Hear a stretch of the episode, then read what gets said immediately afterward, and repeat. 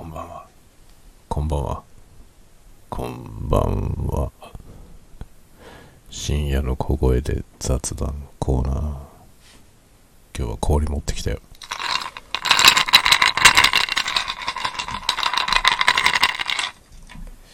今ね、この、これあのアンビソニックっていうね、360度撮れるマイクなんですけど、USB インターフェースのね、このオーディオインターフェース機能に、まあいろいろ切り替えがあって、ステレオっていうモードがあったんで、ステレオにしてみたんですけど、まあステレオになるのはいいんですけど、なんだろう、ものすごくノイズが 多い感じになって、あれって感じだったんで、まあいつも通り、アンビソニックにしました。ちょ待って、なんか、なんか虫が、虫が飛んでて、虫の音が入ってんな。ほら、すごい、すごい臨場感じゃない？すごい臨場感でハムシの音が入ってる。どういうこと？どういうこと？何一体？このね、ハムシみたいなやつね。ハムシみたいなやつ、ミントから湧くんですよ。なんで？ミントってさ、虫がつかないって話じゃなかった？って僕聞いたことあるんだけどさ、ミントなんかね、その、虫除けになるとかっつってさ、言ってんだけど、どう考えてもミントの鉢から湧いてんだよ、虫が。どういうことなの？よくわかんないんだよね。まあ、今日氷持ってきたからさ、これでジントニック飲むわ。もうそろそろこのジンがなくなっちゃうね。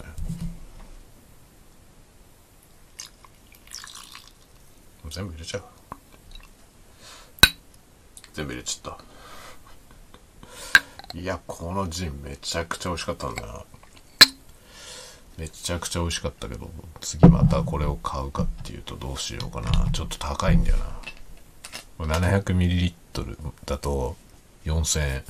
今ね、僕が持ってるやつはこれ 200ml の瓶なんですよね。200ml の瓶で、これはね、1000円ぐらいなの。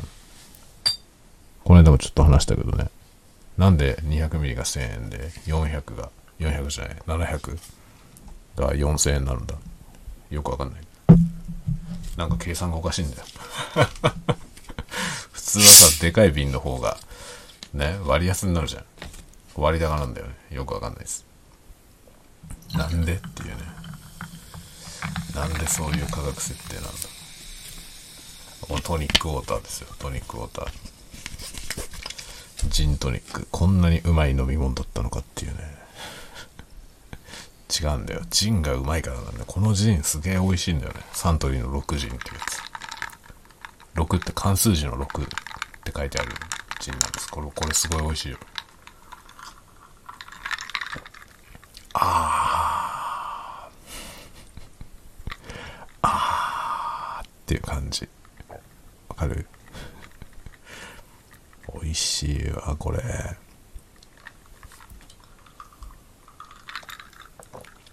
あめっちゃ美味しい。今日はね、ぼんやりしてた。ぼんやりしてました。動画も作ってないで、ぼんやりしてました。まあなんで作んなかったかというと、昨日アップしたやつ、ん？昨日？違うね。今日の朝、朝、昼だね。昼頃公開した動画が、まあ、全然回らない。なんでだろう。なんでだろう。エクスペリメンタルすぎたかな。エクスペリメンタルすぎて、ダメですかいや、あのね、回してもらった上で、あんまり好評じゃないって言うんだったらわかるんだけどね。そもそも再生されないんだよね。なんでだろうね。えーどうしたんでしょうかっていう感じです。ちょっと、ちょっと、うん、迷走した感があるのかもしれませんね。さあ、次は何やろうかなっていろいろ考え中。まあ、いろいろ考えながらね。今ね、このね、スタンド FM の、このね、深夜の小声雑談のマイクを違うやつにしようかなと思って、それを検討中なんですよ。また違うマイクの USB のね、の iOS で使える USB の別のマイクにしようかなと考えているんですね。このアンビソニックのやつはね、ちょっと使いにくい。このね、シンプルなステレオがいいんだよな。なんかこれね、あの、右と左のね、まあ、マイクのさ、なんていうのかな、この、向いてる方向が、こう、右側と左側で違うんですよ。まあ、360度用のマイクだからさ。で、このね、なんていうのかな、意図通りの、こう、ステレオになんないんですよね。ちょっと難しい。だからこう、オーディオインターフェースを使って iPhone に録音するっていう用途で使うにはちょっとね、ちょっと難しいんだよね。もうちょっと普通のシンプルなさ、USB のステレオの、ステレオポーラパターンが選べるマイクを買おうかな、と考えてるんだけど、だけどですよ。もうね、そういうマイクだったら、もう土定番のやつがあるのよ。だからそれは、なんか尺なんだよ、それ買うのは。わかりますか？この、ひねくれた根性。僕のね、単に僕がひねくれてるだけなんだけど、そのね、定番、定番モデル、ど真ん中みたいなやつを使いたくないのよ。わかる？子供じみてると思うでしょ？子供じみてると思うかもしんないけどね。なんか嫌なんですよね。なんか嫌なんですよ。みんな使ってるからね。みんな使ってるやつだから、さすがにどうなんだろうと思ってさ。確かに物はいいんだろうと思うのよ。みんな使ってる。本当に。本当にみんな使ってるから、物は間違いないんだろうと思うんですよ。だけどさ、そんなみんながみんな使ってるものをね、今更僕が使ったところで何も新しさがないじゃない。で、しかもなんかその、それによって、なんかね、見てる人とかに対してもね、新しい情報を全然、こう提供できないじゃないですか。だからあんまりレビューとかがあんまり出てない機種 をね、使った方がいいんじゃないかなと思って、今ね、いくつか候補を挙げて考えてるんですよね。え条件は USB 接続で使えるってこと。で、えー、ステレオ。1台のマイクでステレオが取れるってこと。この2点です。この2点をクリアしてるマイクをいくつかピックアップして、今ね、調べてんのよ。まあそういう条件を満たしてるマイクで、まあダントツなのが、ブルーマイクロフォンのイエティ。ブルーイエティはみんな使ってるから、本当に。特に ASMR 界隈、ものすごい普及率。ものすごい普及率なんで、今更 今更イエティって思ってちょっと買えない まあね、USB 接続のね、オーディオインターフェース内蔵型でステレオが取れるっていうこの、この条件を満たしていて、で、まあクオリティがね、そこそこ、ちゃんとしているっていう意味ではさ、まあダントツなんだよね。ブルーイエティは。ただね、ブルーイエティのちょっと気に入らないところはね、USB がね、あれマイクロ USB なのかな？そ、そこだね。それが気に入らないね。でもね、気に入らないけどさ、よく考えてみたら、タスカムの DR シリーズとかね、この今使ってるこのズームの、これは H3VR だけど、H シリーズとかもみんなマイクロ USB だよ。なんでなの？なんでなの？もう世の中 USB はさ、もうタイプ C じゃないの？今。なんでみんなこの、この界隈は、マイクロ USB なんだろうね。マイクロ USB ってさ、端子の、その、強度が異様に低くて、信頼性が最悪ですよね。なんでこれを使うんだろうと思うんだけど。タイプ C にしろよって思いますよね。まあ、これから多分ね、新しい機種はもう全部タイプ C だと思うけど、なんでこれなんだろうね、マイク。だってこのさ、H3VR なんてそんな古い機種じゃないんですよ。なのに、このこのタイプ C にすりすりゃいいじゃないと思うんだけどね。イエティも早くタイプ C にしろよと思うけど。モデルチェンジすりゃいいじゃないね。もう、長いことね、仕様が変わってないからさ、作ればいいじゃんと思って。イエティプロはなくなっちゃったしね。なくなっちゃったっていうか、本国では出てんのかもしれないけど、まあ、日本ではね、ブルーマイクロフォンのプロダクトは、ロジクールが入れてんですよね。ロジクールが輸入元で、代理店なんですけど、ロジクールのラインナップからなくなっちゃったんですよね。プロが。イエティプロ。まあ、確かに買わないと思うけどさ、高いから。売れなかったんだろうと思うんだよ。だけど、ラインナップからなくなっちゃったんだよな。僕が買うんだったらプロが良かったんだよな。イエティプロはね、何がいいかっていうと、パソコンとか iOS デバイスがなくても使えるのよ。ただのマイクとして使えるんですよ。USB じゃなくて XLR で繋げられるのね。それが良かった。それが欲しかった。それが欲しかったんだよな。そしたらね、パソコンを使わないレコーディングの時にも使えるんですよね。そういう用途でね、ブルーイエティを使いたかったんですよ。だからそれだったら意味があったんだよね。で、プロはあんまり使ってる人がいないから、まあそういう意味ではね、良かったんですけど、なくなっちゃったからね。今あるやつはね、普通のブルーイエティか、イエティ X ってやつですね。の2種類だけ。まあね、みんな使ってるからさ。みんな。本当にすごいシェアだと思うな。なので、ちょっとね、今更ブルーイエティを買うのは嫌だなと思って。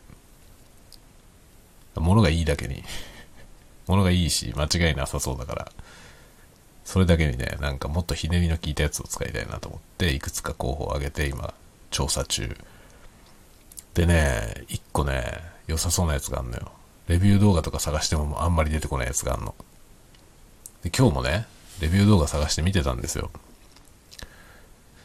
そしたらね、今日見た動画はね、ドイツ語のやつとトルコ語。まあ、トルコ語なんて聞いたってわかんないからさ、あの、自動翻訳、自動翻訳してみたら、トルコ語って出たのよ。えー、トルコ語なんだこれと思って。すごいわけのわからない言語でした。なんか全く知識がないからさ。だからその耳障りっていうかね、その、なんていうの？耳障りの良さ、良さ悪さ。耳障りってあの悪い意味の耳障りじゃなくて、そうじゃなくて耳障りのその耳心地っていうんですか、その、入ってくるその音声のね、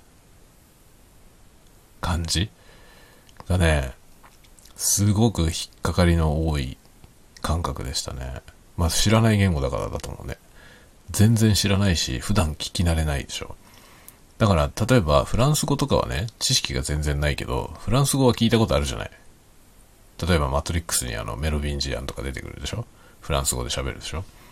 でそういうのでフランス語を耳にすることはあるから、フランス語っていうのは全然理解できないけど、全く僕は知識がないからね。ないんだけど、でもフランス語は耳慣れない言語ではないから、割とこうスルスル聞けるんですよね。何言ってるかわかんないけど。でもね、トルコ語はすごい引っかかりが多かったですね。見てて。途中で疲れちゃって見れなくなりました。トルコ語からのね、日本語への自動翻訳で字幕出して見てたんだけど、途中まで。あまりにも耳が疲れるんですよ。なんか知らない言語で。それで、ああ、と思って、これはちょっと無理だと思って聞けませんでしたね。ドイツ語のやつはね、爆笑でした。ドイツ語、ドイツの人でね、ドイツ語で、そのレビュー動画を出してるんですけど、そのね、日本語のね、自動変換で日本語にしたらね、あの、元々のドイツ語自体が、その人がね、自分の喋ってる言葉の字幕を入れてないんですよ。だから自動、自動の字幕なんですよね、ドイツ語が。で、自動字幕のドイツ語から日本語に変換されてるやつがもうカオスで絶対そんなこと言ってないはずっていう文章になってて、もうゲラゲラ笑って見てました。あれはね、なんかね、もう文学だよ。あの自動翻訳は。あの自動翻訳の土地狂った文章はね、もう文学だなと思いました。もうゲラゲラ笑いましたね。一生懸命説明してるじゃない？ビジュアルではね。そのマイクについての説明をしてるんですよ。でも字幕がどう考えてもおかしいのよ。ここで、なんかね、これは、あなたも私も死ぬとか言ってんのよ。あなたも私も死ぬって絶対言ってないだろうと思うわけ。マイクの、マイクのレビューだから。ら死ぬ意味がわかんないでしょ。あなたも私も死ぬみたいな字幕が出てさ。でしかもなんか、そのね、あなたがそこ、そこにいるとき、そこっていうのはあの、底辺の底のね、そこにいるとき、あなたがそこにいるとき、お尻がどうたらとか、わけのわかんない字幕なのよ。ほんと意味不明で、ゲラゲラ笑いながら見てましたね。で、結局何言ってるかさっぱりわかんなかった。あの自動翻訳はほんと面白いよね。その、元々の字幕がちゃんと設定されてないやつの字も、あの、自動翻訳がね。でもね、英語のやつはそんな面白いことになんないんですよ、大体。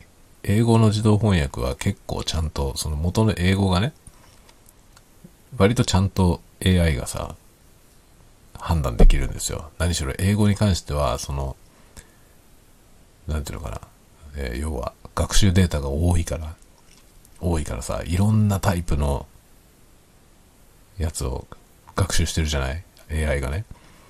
まあ、結局さ、あの、この音声認識難しいのは、あの、みんな、みんながみんなね、発音が同じじゃないからなんですよね。で、その、抑揚の付け方とか滑舌とかもみんな一人一人違うでしょ？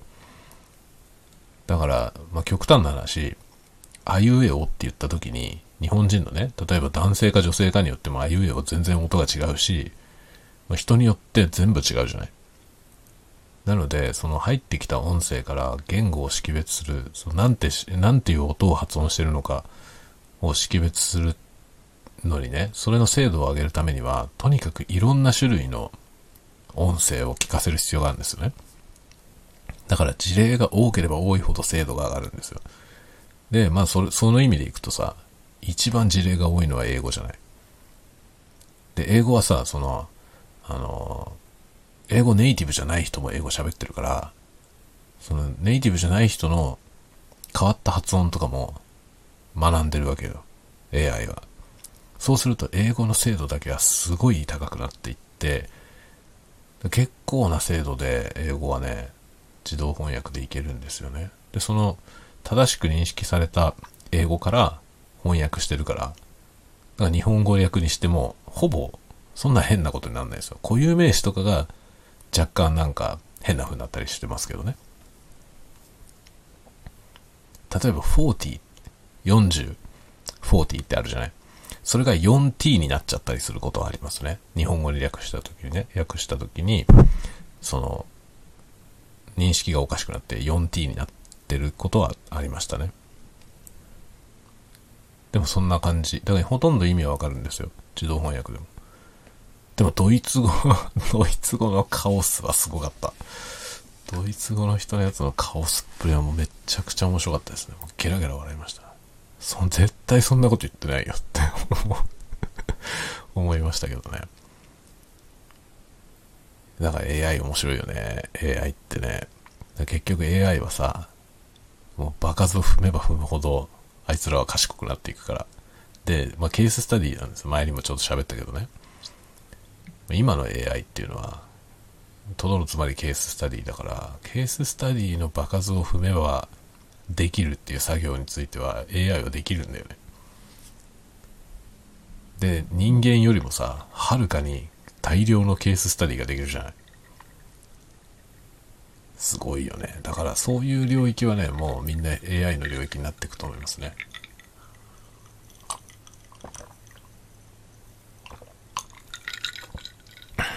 ほぼ、ほぼ問題ないよ。YouTube のあのリアルタイムの字幕、字幕生成でも、ほぼ問題ない。英語についてはね。でもまあ、ドイツ語はすごいことになったし、日本語とかも結構カオスですね。だから日本人が喋ってる YouTube で、日本語のね、自動生成の字幕出してみると面白いよ。全然そんなこと言ってねえよっていう音になるから、面白いです。いやいやいや、面白いね。もう YouTube ばっかり見てるわ、最近。YouTube 面白くて。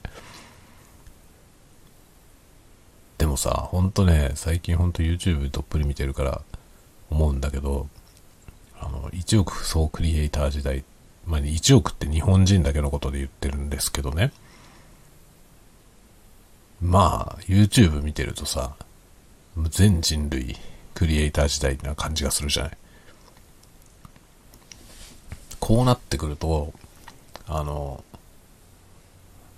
これまでみたいなね、あの、クリエイター、あるいはアーティストをマネジメントして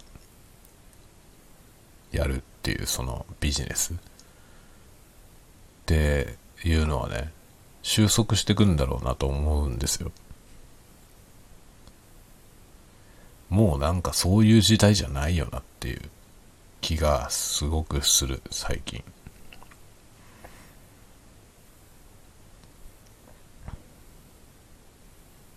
今までさ、よく、あの、なんていうの、メジャー、ね、音楽とかだとさ、メジャーシーンとインディーズシーンとかに分かれてるじゃない？で、そのメジャー、メジャーってあるじゃない？まあ、要するに大手ですよね。大手の、その、出版なり、配給なり、そういうところが、まあ、なんていうの？ビッグバジェットで、プロモーションしてね。そういう形で、クリエイターなりアーティストなりを、こう世に出すじゃない。今もうさ、そういう時代じゃないよね。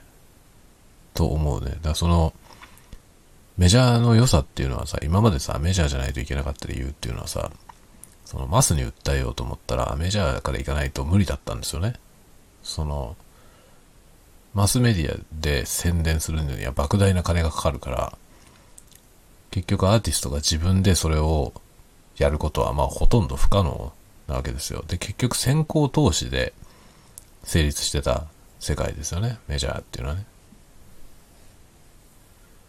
だからメジャーレーベルがお金をかけてアーティストをプロモーションして、で、プロモーションの結果それが売れて、で、かけた分以上の利益を生むという。そういう図式だったわけですけど、今さ、そんなことしても、結局金かけて宣伝しても、そんなに訴求力がないんですよね。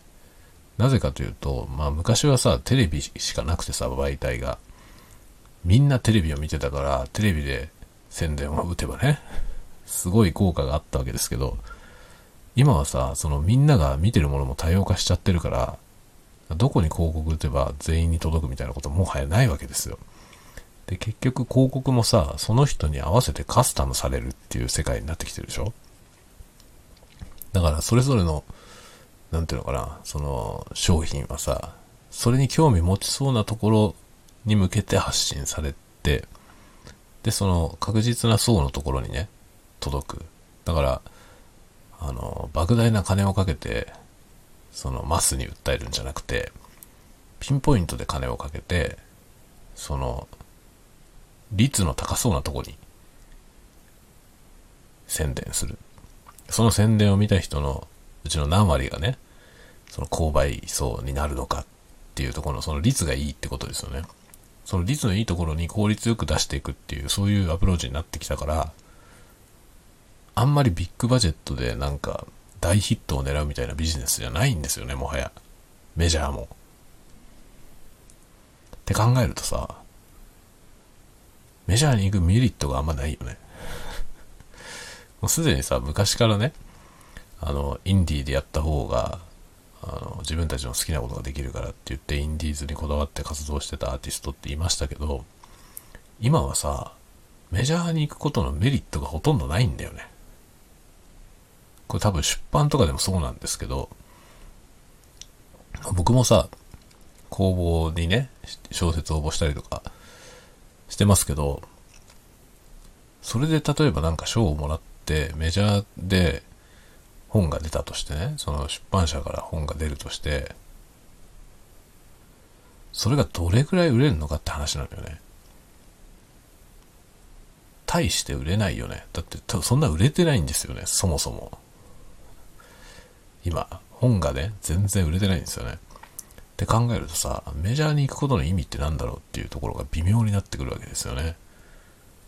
で、それだと、そのクリエイターズエコノミーで、あの、自分の足でね、自分の手で、その、自分の作品を好む人に向けて発信するっていうスタイルの方がね、はるかに効率がいいような気がするんですよね。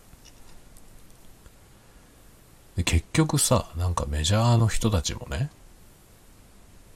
YouTube にコンテンツ売って、Twitter で宣伝したりしてるじゃない。大して変わんないわけですよね。その1億総クリエイターのメジャーじゃない人とね、やってることは何も変わんないでしょ。で、しかも YouTuber なんていう人たちはさ、メジャーのね、人たちよりも、メジャーレベルとかなんかでやってる人たちよりも、もっと稼いでるわけですよね。その、YouTube というフィールドで。そう考えるとさ、もはやメジャーに意味がないよね。と思うんだよ。だ結局、その、クリエイターがさ、自分の手で自分の顧客を掴んでいけるようなプラットフォームがいろいろあるっていう、こういう時代になってくると、今までね、そこを代行していたそのビジネスっていうのはもう立ち行かなくなるよね。結局、クリエイターに対してエージェントみたいな役割を持っていた者たち。そこはさ、要するにその、えー、なんていうの、いろんなことを代行することによって報酬を得ていたわけですよ。その、そこのブロックの人たちはね。だから、アーティストにもメリットがあり、まあ、そこに乗っかってそのアーティストの才能で自分たちも食っていくというこのウィンウィンっていうねその持ちつ持たれつの関係でやってたわけですけど今アーティストが自分の力でそのね自分のコンテンツをまあそれを欲する人に向けてさ発信できるとすればねその間に入るやつの必要ないわけですよねだからこう、こんだけクリエイター時代になってくると、クリエイターのエージェントみたいな仕事ってなくなってきて、だそれこそ本当に、あの、なんだろう、事務的なことを代行するだけとかね。だから要するにクリエイター側が、なんだろう、税理士頼んでさ、税金のことやってもらうとか、そういうことはしてるわけじゃない、フリーランスの人はね。そのレベルになってくるよね、きっと。クリエイターをサポートする仕事っていうのはそういうレベルの仕事になってきて、今までみたいな、あの、エージェントみたいな、要するにその仕事取ってくる事務所みたいなものってだんだんなくなってくるんだろうなと思うんですよね。まあ、デジタルツールでそういうのがさ、簡単にできちゃうからね。って考えるとさ、なんかこう、よく時代の流れを見据えて自分の行動を考えないと、不効率なことにね、非常に労力をかけてやることになってしまうなと、ちょっと思いました。まあ、そもそもさ、文芸の公募ってさ、文芸誌のね、公募とかって1年に1回しかないわけですよ。各文芸誌ごとに見ると。まずこのさ、テンポ感があまりにも今の時代に合ってないよね。と思うんですよね。だから結局僕なんかもさ、工房のに作品出してるけどね。まあ一つの雑誌で考えたら1年に1個出すだけなんだよ。1年に1個ですよ。そんな そんなレベルでね、やってて、今のこの時代のサイクルについていけるはずがないよね。と思うんですよね。で、まあ今、今でこそね、僕は今もうなんだろう、自分が小説を書き始めてからもう何年、5年くらいなのかな。その間にね、結構いろんな文芸誌を読んでいるから、文芸誌っていうものを読んでますけど、世間一般の視点から見たら文芸誌なんてもうオワコンじゃんい。や、これはあの、自分はね、自分はそういうものが好きだから、それがオワコンであることは寂しいけどさ。だけど、冷静に見たら、文芸誌なんてもう終わってるわけですよね、完全に。よく成立してるなと思うぐらいしか売れてないのよね。って考えるとさ、そこの公募とかなんか1年に1回しかないしかも。公募がね、1年に1回しかなくて、で、受賞作品も1作あるかないかですよ。そんな悠長な話ないよね。そんなことをしてるところでやってても、あまりにもレスポンスが悪いなぁと思、思ってしまった。思ってしまったんだよ。って考えたらね、なんかね、そんなことに労力を使っていてももったいないなと思うよ。だもうなんかね、最初からそこは別に目指す必要ないんじゃないって気がしてきた。そのとこ目指しててもだってね、大した未来がないんだよね、本当に。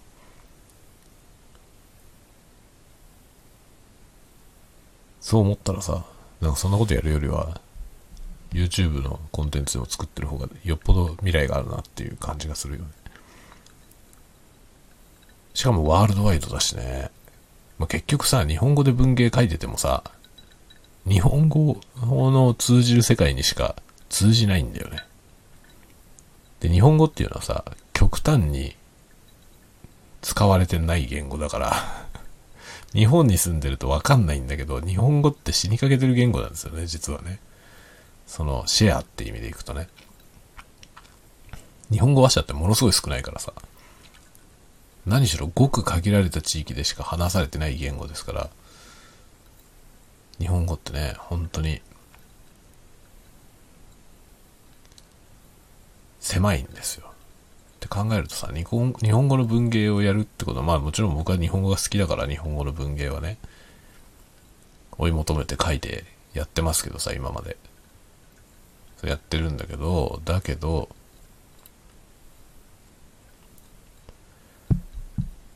それはだからアートとしてはさ、追求する価値があると思うんですよね。まあそう思うからこそ書いてきたんだよね。なんだけど、それはアートなんだよ、ただの。アートなのよ。アートでいいんだけどさ、アートでいいんだけど、ごく限られた範囲にしか届かないアートなんだよね。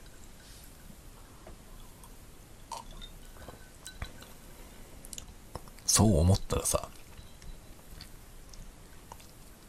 なんか日本語で文芸をやることにいかほどの意味があるのかってちょっと思ってしまったよな。思ってしまったよな。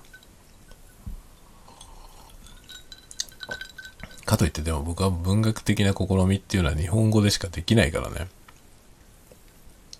で、日本語は面白いと思うんですよ。その文芸的試みをやるには。言語として面白いと思う。興味深い言語だからね。だからああいうことができてさ。だから僕が書いてる作品の特に実験的な作品って、日本語じゃないと成立しないんですよね。他の言語では多分できないんですよ。って考えるとさ、それはそれで面白いんで、やる、やりがいはあるんですよ。やりがいはあるけど、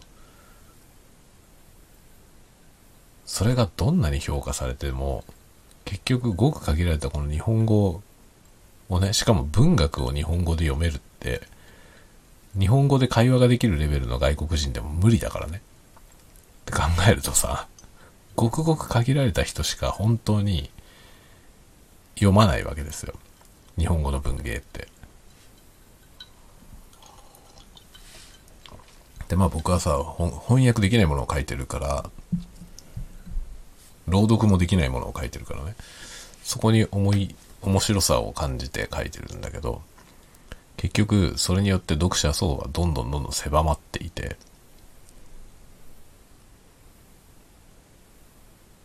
なんかね、虚しくなりましたね。ちょっと虚しくなったよね。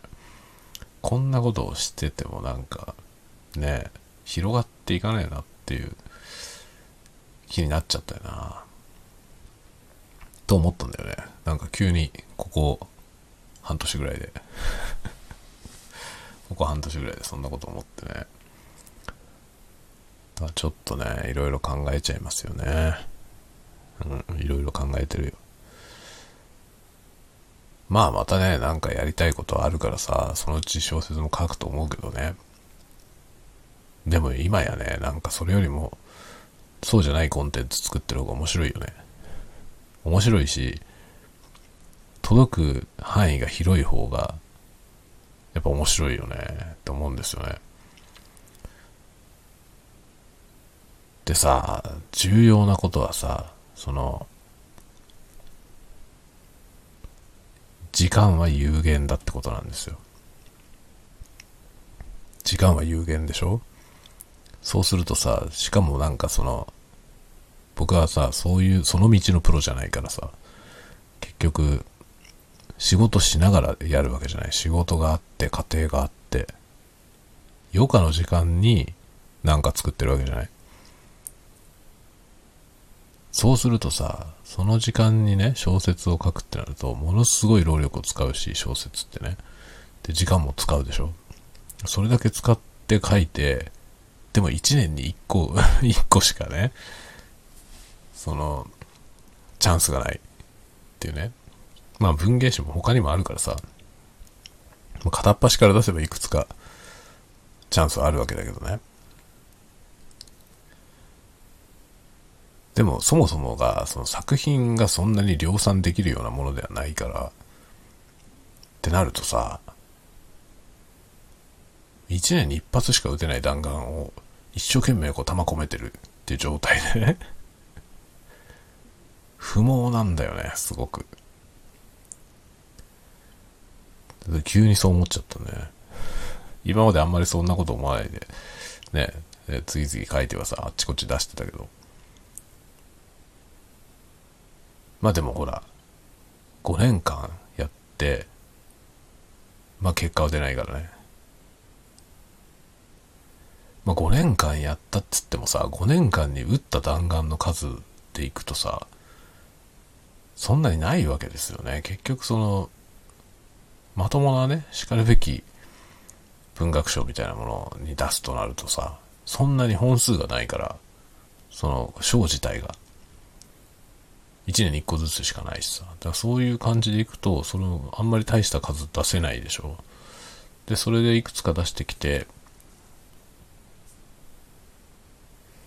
で、今んとこ結果は出ないし、って考えるとさ、で、さらにはさ、それでもし、ね、どっかのタイミングでこの先頑張ってて、どっかで賞をもらったとしてもね、その先、作品は売れるのかって話を考えるとさ、そんな大して売れないと思うんですよね、結局ね。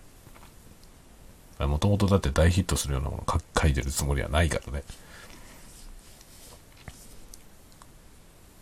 そう考えるとさ、初めからそういうものに興味を持つ人に向けてだけ書けばいいんじゃないという気がしてきてさ、ね、一億総クリエイターだからさ、クリエイターエコノミーで、その好きだと思ってくれる人に売っていけばいいのかなって、もっと安い値段でね、その結局メジャーレベルが入ってくると値段が上がっちゃうのは、その一つの作品で食わせなきゃいけない人数が多いからなんですよ。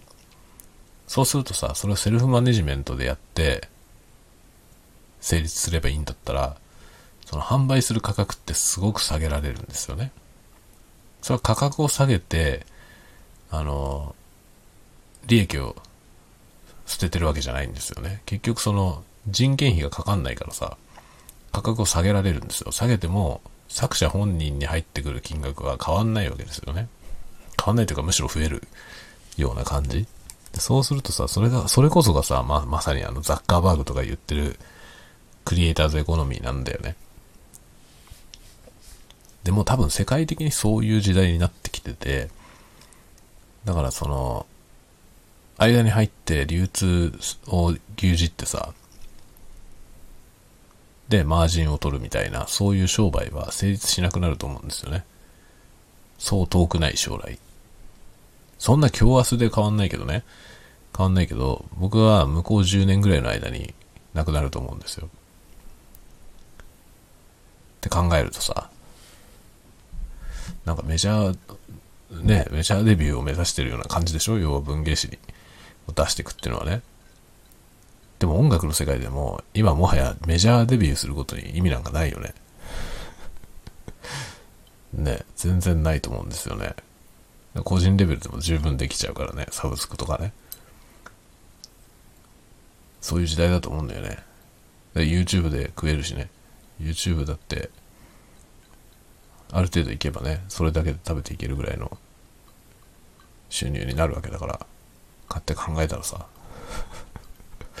なんかクリエイターズエコノミーってこういうことかって、すごくね、ここ1ヶ月ぐらいの間に、そのね、クリエイターズエコノミーっていうものが、あの、頭じゃなくてね、肌感覚でわかるようになってきました。ああ、こういうことだったのかっていうのが。頭ではね、分かってたつもりなんですよ。でもね、思った以上に身近な話だった。っていうのがね、今、今率直な感想だ。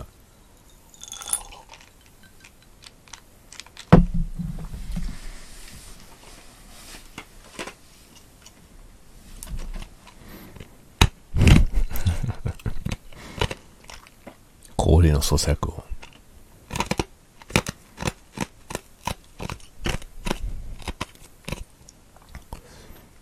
とかいうことをね、考えてますよ。ちょっとね。まあだから小説もね、だからまああの青春社の、あれに出したけどね、青春ボリューム3に1本書かせてもらいましたけど、ま青春社って言ってみればインディーズなわけですよね。個人で、神谷さんがね、個人でやられている出版社なんですけど、インディーズで、でも規模が小さくて住んでいればね、十分やっていけると思うんですよね。で、しかも、あの、大きな出版社にはできないことができるじゃない。フットワークが軽いから小さい分。で、ことアートの世界においては多分その方が絶対面白いんですよね。出てくるものも面白いし。まあ昔からインディーズの方が面白いのは何事も全部そうですよね。映画にしろ、音楽にしろ、インディーが面白いですよ。ただし昔はそのインディーズっていうのはマニアックなものだったんですよね。大部分の一般大衆はメジャーしか知らないから、だからメジャーとマイナーっていう風に分かれていたと思うんだけど、今は一般大衆という人たちが個人、個人メイドのコンテンツを楽しんでるんですよ、普通に。昔はマニアックな人だけがインディーズを楽しんでたけど、今は YouTube なんてだってインディーのるつぼだからね。メジャーがやってる YouTube ももちろんあるけどね。メジャーの人がやってる YouTube あるけど、でも出版社とかテレビ局が作ってる YouTube を、そういうのしか見てない人なんてほぼいないよね。だからメジャー YouTuber はね、YouTube の中ではメジャーだけど、まあその、マーケットの市場みたいなものから見ればさ、個人なんだよ。インディーですよ、インディペンデント。って考えるとさ、今の時代はね、一般大衆がインディーズを楽しんでる時代なんだよね。だからそう考えるとなんかね、僕は、あの、メジャーを目指して公募活動をするんじゃなくて、インディーで行った方がいいんじゃないかなっていう気がしてきたよね。てか、もともとさ、インディーマインドの作品を書いてるんだよね。で、それを公募に出してんだけど、それはね、文学的なな問いかけとして出してるんだよね。だけど、あの、公募もさ、商売でやってる以上は、文学的動向じゃなくて、まあもちろんそれ、その要素はあるんだけど、最終的にやっぱり売れるかどうかってことは重要なんですよね。その売れるかどうかっていうのは数が売れるかどうか。で、結構な数を売んないと採算が取れないんですよね。メジャーの場合は。でかいからね。体がでかすぎるんで、動くのにカロリーが 必要なんだよ。だからちょっと動くだけでも、莫大なカロリーを消費するので、それを摂取しないといけないというサイクルになる。でもこれがインディーだと小さいから、燃費が、いいわけよ。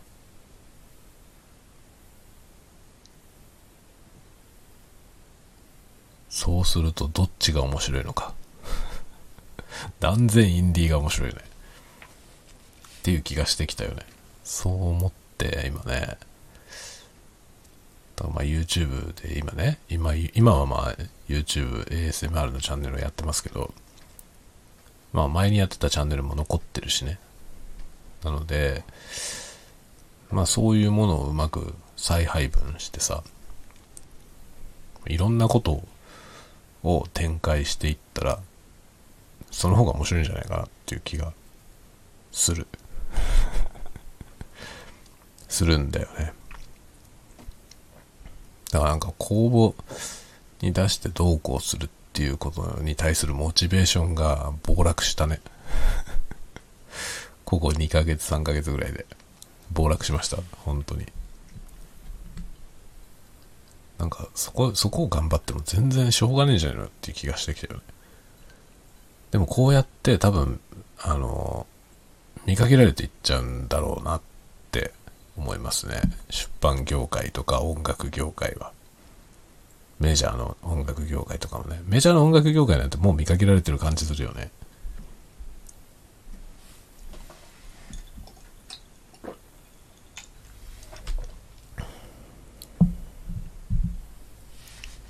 今もうすでにさ、メジャーがオーディションをやって、そこに応募してきたものをデビューさせるなんてことほとんどしてないよね。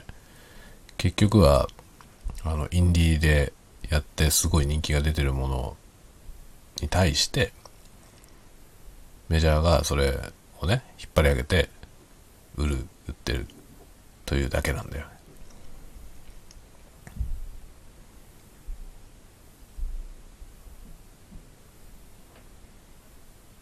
まあ、だからもうなんていうの、すでに音楽の世界ではさ、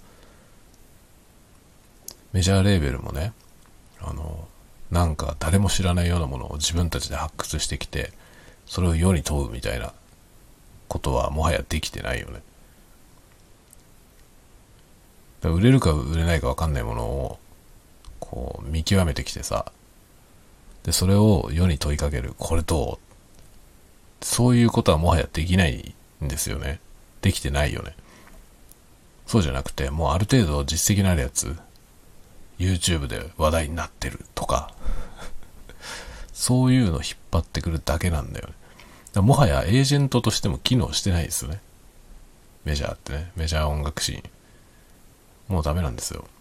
もう完全に終わってて、だから結局、安牌しかもう拾えない。出版もそうなりつつあるよね。もうなってんだろうな、きっと。出版もね。まあでもさ、あの、あれだよね。ライトノベルの世界は完全にそうですよね。もうあの、ウェブで、ウェブ系でさ、もうかなりでかい評価を得てるもの。その、読者が大量についてるやつとかしか書書籍化されてないじゃない。本当誰も知らないようなね、ウェブでもまるっきり読まれてないようなやつを、これが素晴らしいんだっつって、出版社が見つけてきてさ、で、それを世に問うみたいなことってほぼやられてないよね。もうすでに分かってるやつ、売れるって分かってるやつを出してるだけなんだよね。だもうなんだろうね、その、新しい才能を発掘するとかいう機能も、失われちゃってると思うんですよね。安牌を安牌を拾うだけ、拾って再配布するだけっていうね。なんか途端につまんねえなって思っちゃって 途端になんかすげえつまんねえ世界だなと思っちゃってね。そこに対してなんか、頑張っていく必要はないんじゃないかっていう気がしてきた。ので、ちょっとね、活動の方向を改めようかなと思いますね。ていうかまあ当面 当面どうせね、目下の ASMR だからね、僕は。目下やりたいことは。だからまあしばらく小説は書かないと思うけど。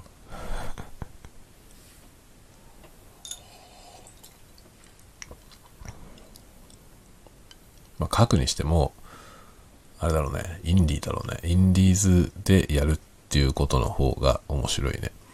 今回その、まあ青春者からはね、あの、ボリューム2、3と続けて依頼してもらいましたけど、ああいう媒体に書いてる方がいいと思うんですよね。特に僕の作品は。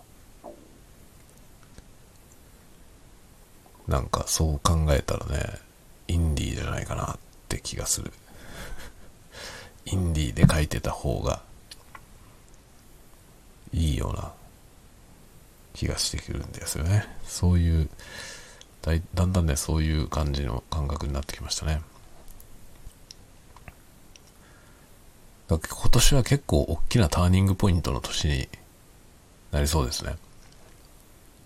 まあ YouTube 始めたのもそうだけどね。YouTube 始めたっていうか YouTube はやってたけど、ASMR チャンネルをね、始めて、まあ、海外の人たちと交流ができたっていうのがすごく大きいですね。クリエイターエコノミーを意識するようになりましたね。で、今年夏にはさ、なんかあれでしょ？あの、ノートのさ、サブスクも始まるわけでしょ？だからそのアーティストコミュニティみたいなものを運営するってこともちょっと検討してみようかなとは思うじゃない。それをノートでやるのがどうなのかっていう問題はあるんだけどね。どっちかというと僕は YouTube でやりたいんだけどね。YouTube メンバーシップで。でも YouTube のメンバーシップも、あれなんですよ。収益化されてるチャンネルじゃないとできないんだよ。あれも1000人以上ですよ、確か。チャンネル登録者ね、1000人にならないとメンバーシップできないはずなんだよね。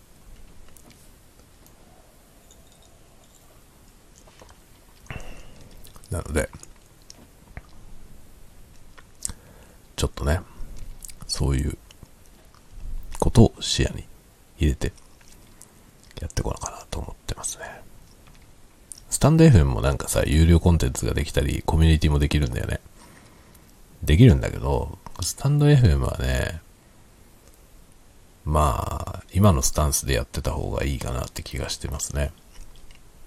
これさ、めっちゃこれはさ、クローズでやるような内容をずっとやってんだけど、それはオープンでね、やってるんだけど、でもなんか、これをただ続けていればさ、フリーでね、無料で、全部無料で聞けますよっていう状態で続けていれば、自然となんかその、楽しみにしてくれる人っていうのはさ、だんだん固定されてくるわけですよね。で、そういう人たちになんかこう、届いていっていればいい、いいかなっっていう感じですよね。僕はなんかそこから金を取ろうとあんまり思ってなくて。まあ、スタント FM は本当にこのままね、フリーのまま、無料のままでやっていこうかなとは思ってますね。ノートはね、ちょっとどうするかは、様子見てます。様子見てるけど、周りの出方もちょっと見てようかなと思ってますね。周りの仲のいい人たちがどうするのか。なんかね、僕は思うんだけど、今のとこ僕が想像してるのはね、みんなサブスク化して、その周囲の人たちが。で、お互いに結局金払い合ってるっていう状態。ね。になるような気がするんだよ。で、結局、ノートが狙ってることもそれだと思うんですよね。で、ノート社はさ、結局そうやってサブスクを活用してもらったらそこからマージン取るわけだから、その、もともと仲のいい A さんと B さんがね、お互いにコミュニティを作って加入し合う。結局、あの、そこの、あの、やりとりがクローズになっただけなんですよ。クローズになることに対して、両方から金を取れるってことなんだよ。ノートはちょっとうまいこと考えたよね、これは。両方から金取れるんだよな。でもそのぐらいの意味しかないと思うんですよね。このコミュニティには。で、しかもそのコミュニティ化したことによって、前にも言ったけど、あの、尖った面白いコンテンツが全部水面下に潜ってしまって、ノートはすごいつまんないプラットフォームになると思うんだよな。本当に。だ面白いものは全部クローズになっちゃってさ。だから読者からしたらね、その、気に入ったもののところにこう入っていくしかない。で、そのためのその導入みたいなものだけが無料のところに出てて、だみんなその客引きのためのコンテンツは無料で出すじゃん。そういうなんか殺伐とした世界になるような気がするんだよね。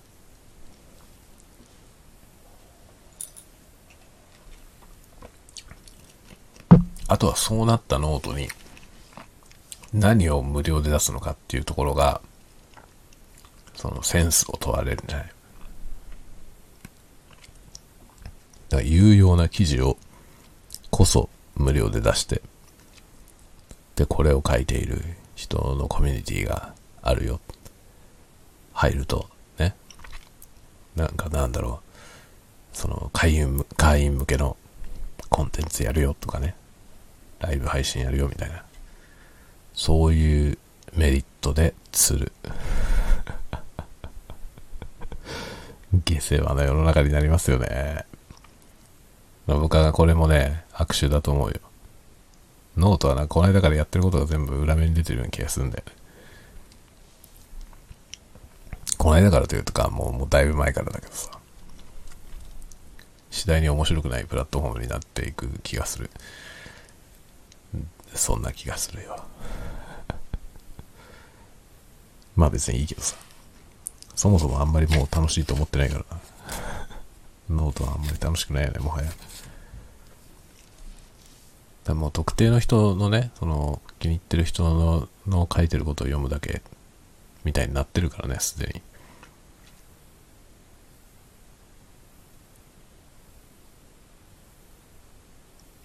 に。なんというかね、今年はだからどうなることやら、ちょっと面白さもあり、えー、なんだろう、不安もありみたいな感じだよね。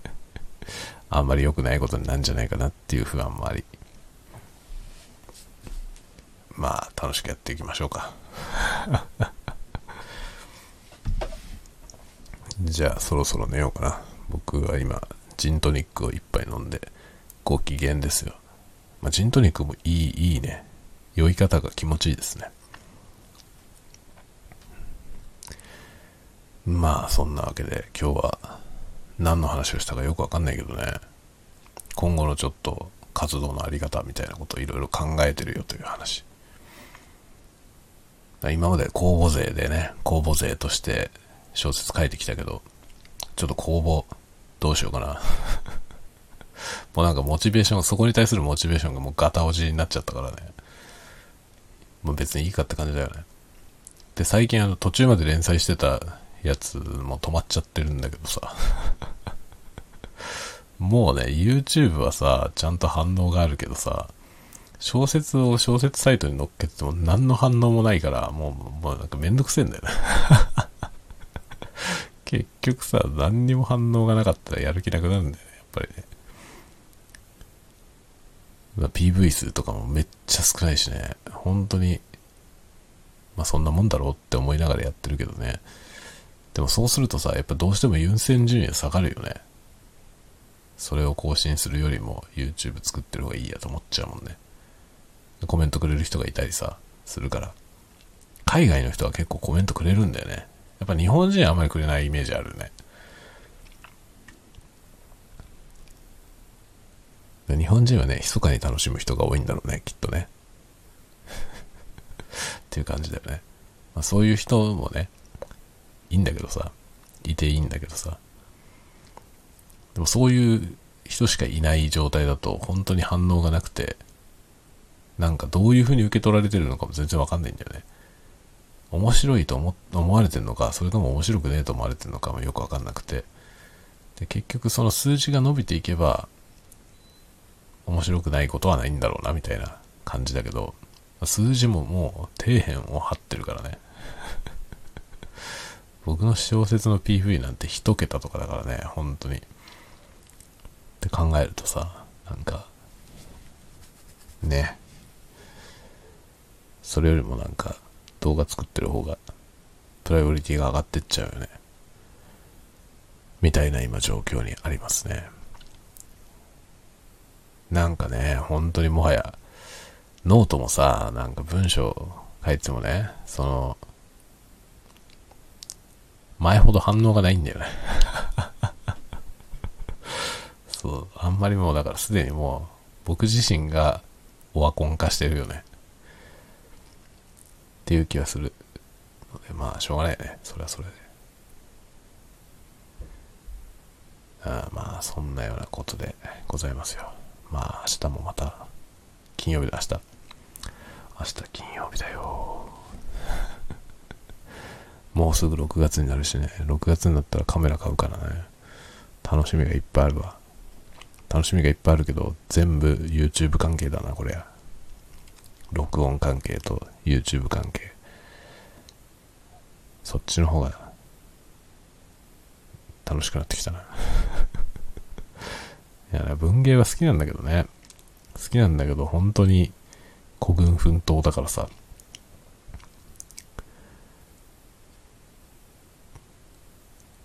ちょっとね、うん。モチベーションが下がりましたね。いや、明日の、明日の穴はちょっとちゃんと更新しなきゃだな、あれ。多分途中まで読んでくれてる人いるんだよな。なので、あれは更新しようと思いますけど。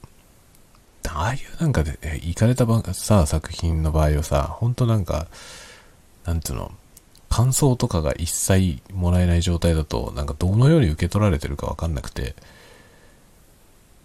全く、あれだよね、自信がなくなっていくよね。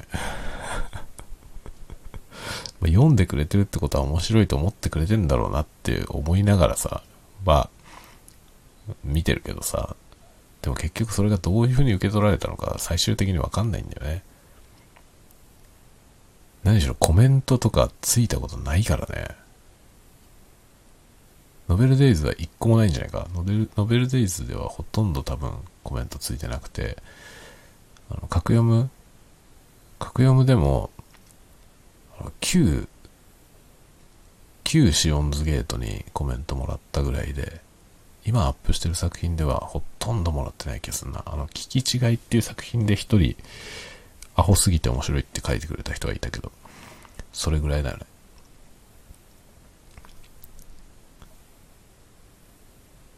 なんかね、いろいろ思うところはあるよ。そんな感じですか。そんな感じですね。ではではではではではではではでは寝るわ。皆さんもゆっくり過ごしてください。じゃあおやすみなさい。おやすみなさい。おやすみなさい。